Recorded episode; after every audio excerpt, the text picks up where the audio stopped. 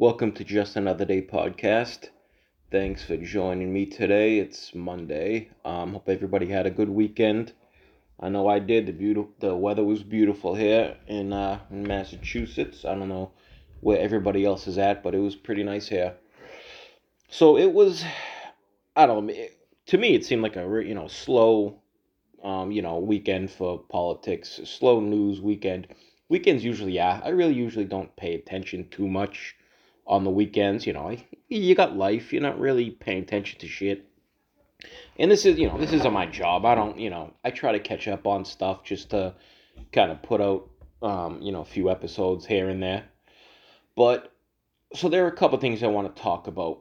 First, our esteemed Massachusetts U.S. Attorney Rachel Rollins, this despicable excuse of a human being, she had to resign on like uh, mi- uh, misconduct allegations. From what I understood, she was like to get you know getting inside information, confidential inside information from the U.S. Attorney's Office and sharing it with the media, you know, to affect the outcome of a you know, a, a political, a partisan political investigation. You know, she, and then she also she lied to investigators under oath about it. Um, she violated like the Hatch Act. Um, so the Hatch Act is like if you're a part of like the executive branch, or so I don't know, like if you're a politician in like the executive branch, uh, I, I don't know if it's all three branches, but you can't you can't like you can't like engage in like political you know activism uh, like activity which uh, like most of these people do you know it's it's you know nobody ever holds their feet to the fire. So she nothing happened. All she had to do was resign.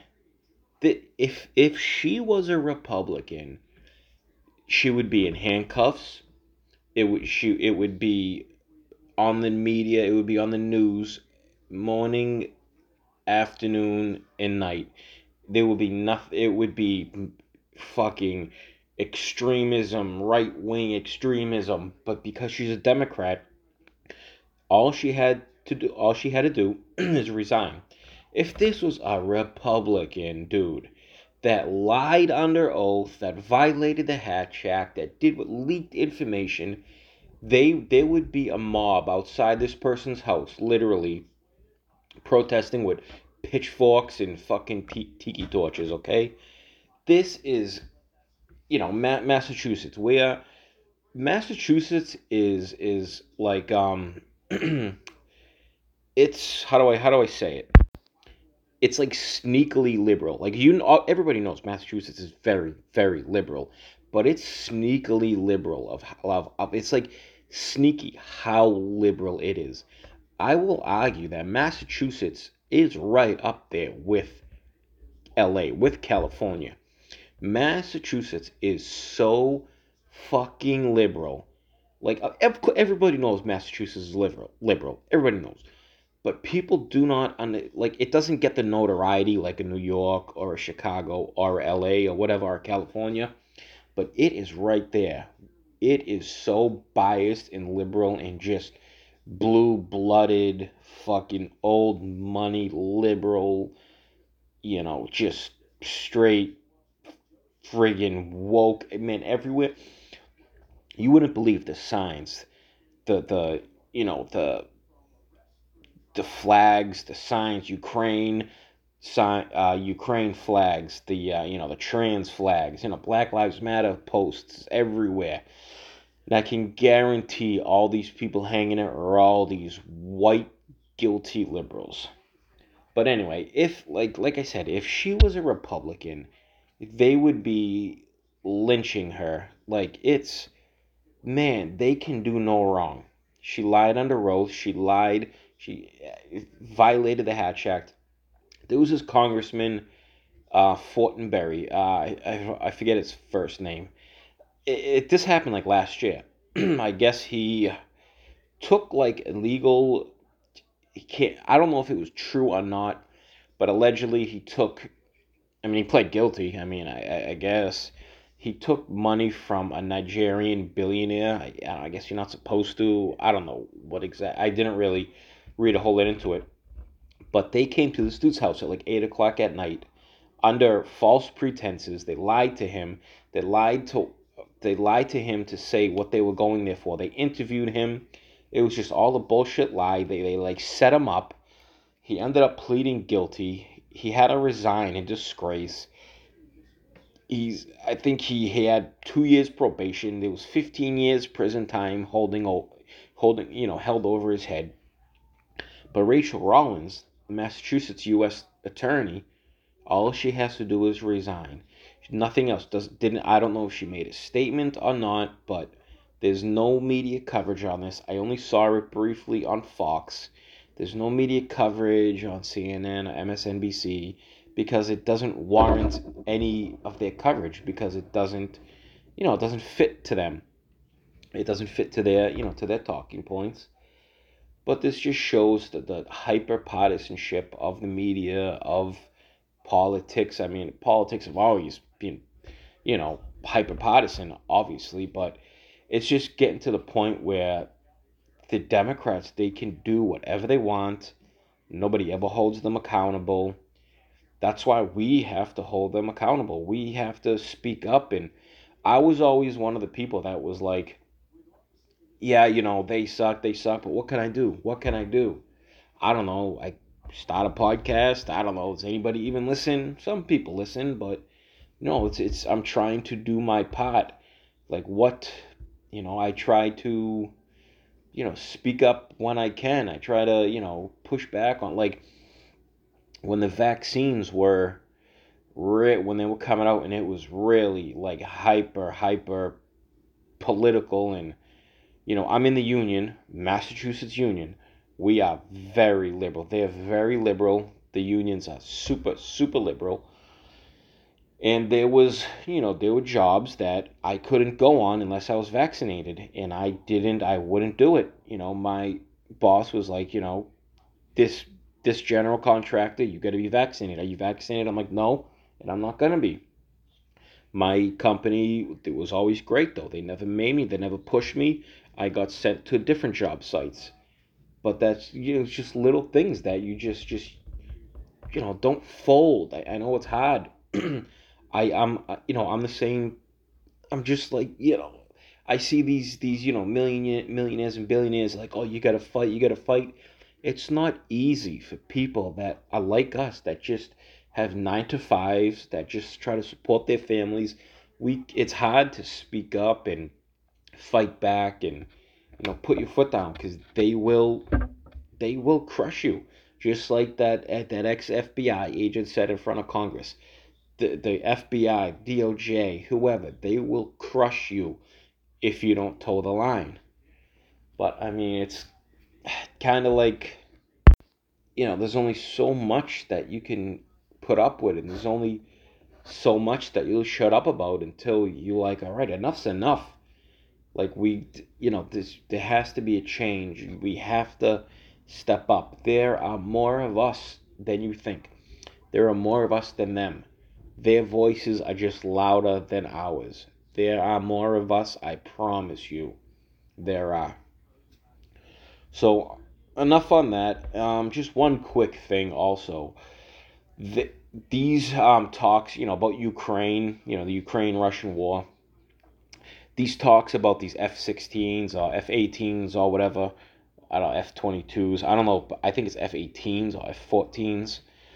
They um keep they keep bringing up about sending to Ukraine.